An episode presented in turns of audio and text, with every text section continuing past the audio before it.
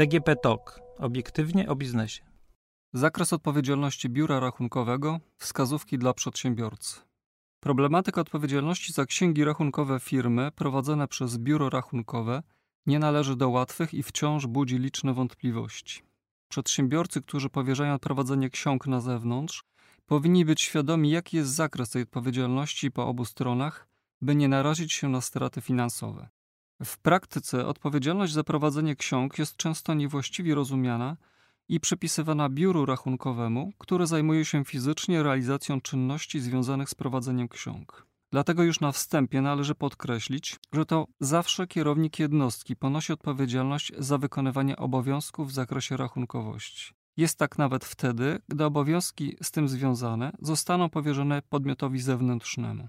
Przekazanie obsługi finansowo-księgowej biuru rachunkowemu nie oznacza jednak, że biuro nie ponosi żadnej odpowiedzialności z tytułu świadczonych usług. Postaramy się to wyjaśnić w tym podcaście. Jeżeli chodzi o kwestię odpowiedzialności kierownika jednostki, to zapisy ustawy o rachunkowości wyraźnie wskazują, że to kierownik jednostki ponosi odpowiedzialność za wykonywanie obowiązków w zakresie rachunkowości, w tym z tytułu nadzoru, również w przypadku, gdy określone obowiązki zostaną powierzone innej osobie lub przedsiębiorcy. Z przepisu tego jednoznacznie wynika, że to kierownik jednostki ponosi odpowiedzialność za wykonywanie obowiązków w zakresie rachunkowości.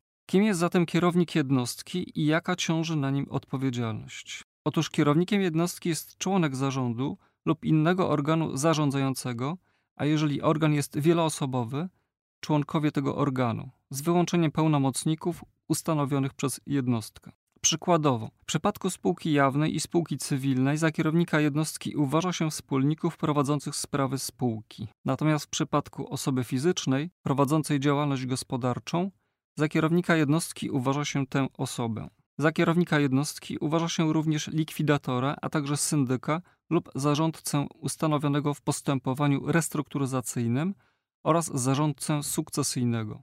To właśnie kierownikowi jednostki ustawodawca powierzył większość obowiązków związanych z prowadzeniem rachunkowości. Odpowiada on między innymi za ustalanie w formie pisemnej i aktualizację polityki rachunkowości, sporządzanie i składanie sprawozdań finansowych, czy też udzielanie zgody na udostępnianie osobom trzecim zbiorów rachunkowości lub ich części. Należy podkreślić, że kierownikiem jednostki nie może być nigdy biuro rachunkowe. Potwierdzenie tak wyraźnego oddzielenia funkcji kierownika od biura rachunkowego można znaleźć w wyrokach sądów administracyjnych. W jednym z wyroków czytamy, że osoba prowadząca biuro nie może zostać pociągnięta do odpowiedzialności za niezłożenie sprawozdania finansowego swojego klienta gdyż w świetle przepisów nie pełni roli kierownika jednostki. Wynika stąd, że odpowiedzialność za wykonywanie obowiązków w zakresie rachunkowości jest także wtedy, gdy kierownik powierza księgi rachunkowe podmiotowi zewnętrznemu na podstawie umowy.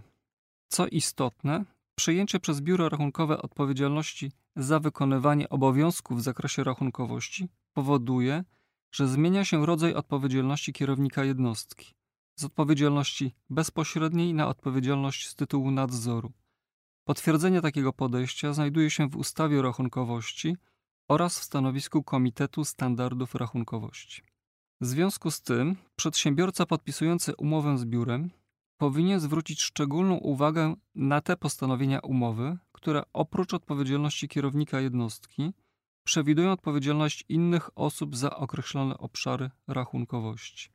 Prawidłowe sprawowanie nadzoru nad usługowo prowadzonymi księgami wymaga natomiast wdrożenia rozwiązań pozwalających kierownikowi jednostki na bieżącą kontrolę dokonywanych w księgach zapisów, np. przez dostęp online, raportowanie okresowe lub raportowanie na żądanie. W dalszej części podcastu przyjrzymy się kwestii odpowiedzialności po stronie biura rachunkowego. Otóż odpowiedzialność biura rachunkowego za rachunkowość wynika z pisemnej umowy między stronami o świadczenie usług w zakresie prowadzenia ksiąg. Taka umowa nakłada prawa i obowiązki na obie strony. Dlatego z punktu widzenia przedsiębiorcy określenie w umowie obowiązku biura rachunkowego jest bardzo istotne. Jedną z najważniejszych dla przedsiębiorcy zlecającego prowadzenie księgi na zewnątrz jest kwestia odpowiedzialności biura rachunkowego wynikająca z kodeksu cywilnego. Zgodnie z nią dłużnik obowiązany jest do naprawienia szkody wynikającej z niewykonania lub nienależytego wykonania zobowiązania, chyba że niewykonanie zobowiązania jest następstwem okoliczności, za które dłużnik odpowiedzialności nie ponosi. W praktyce oznacza to, że w przypadku, gdy przedsiębiorca poniesie szkodę z winy biura, może on wystąpić na drodze cywilnej o odszkodowanie. Biuro rachunkowe ponosi bowiem odpowiedzialność za niewywiązanie się z umowy lub niestaranność w wykonywaniu obowiązków wynikających z umowy.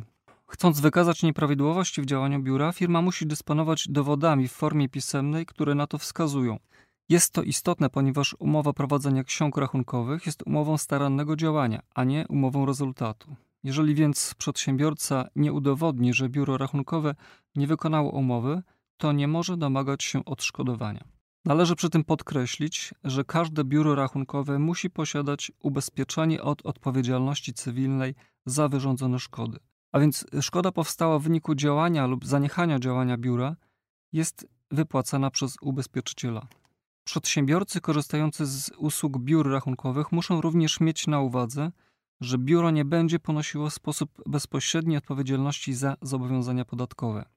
Wynika to z przepisów ordynacji podatkowej, wskazujących, że to podatnik odpowiada całym swoim majątkiem za zobowiązania podatkowe. Potwierdza to Naczelny Sąd Administracyjny w jednym z wyroków, w którym czytamy, że to podatnik jest odpowiedzialny za właściwe dokumentowanie pod względem podatkowym swojej działalności i do niego należy właściwy dobór biura rachunkowego i wykonanie przez to biuro w sposób właściwy swoich obowiązków.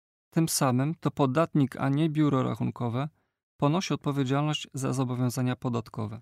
Nie oznacza to jednak, że biuro nie ponosi żadnej odpowiedzialności. W świetle bowiem przepisów kodeksu karnego skarbowego za przestępstwa skarbowe lub wykroczenia skarbowe odpowiada również ten podmiot, który zajmuje się sprawami gospodarczymi, w szczególności finansowymi osoby fizycznej, osoby prawnej lub jednostki organizacyjnej nie mającej osobowości prawnej. Może również wystąpić sytuacja, w której to biuro rachunkowe będzie odpowiadać solidarnie z kierownikiem jednostki za brak rzetelności w prowadzeniu ksiąg. Trudno bowiem, by właściciel biura odpowiadał sam za nieprawidłowości, jeżeli na przykład nie otrzymuje od klienta dokumentów księgowych. Podsumowując, przedsiębiorca decydujący się na powierzenie ksiąg rachunkowych biuru rachunkowemu powinien w szczególności dążyć do tego, aby zapisy umowy jednoznacznie wskazywały na zakres czynności, za które będzie odpowiadało biuro rachunkowe.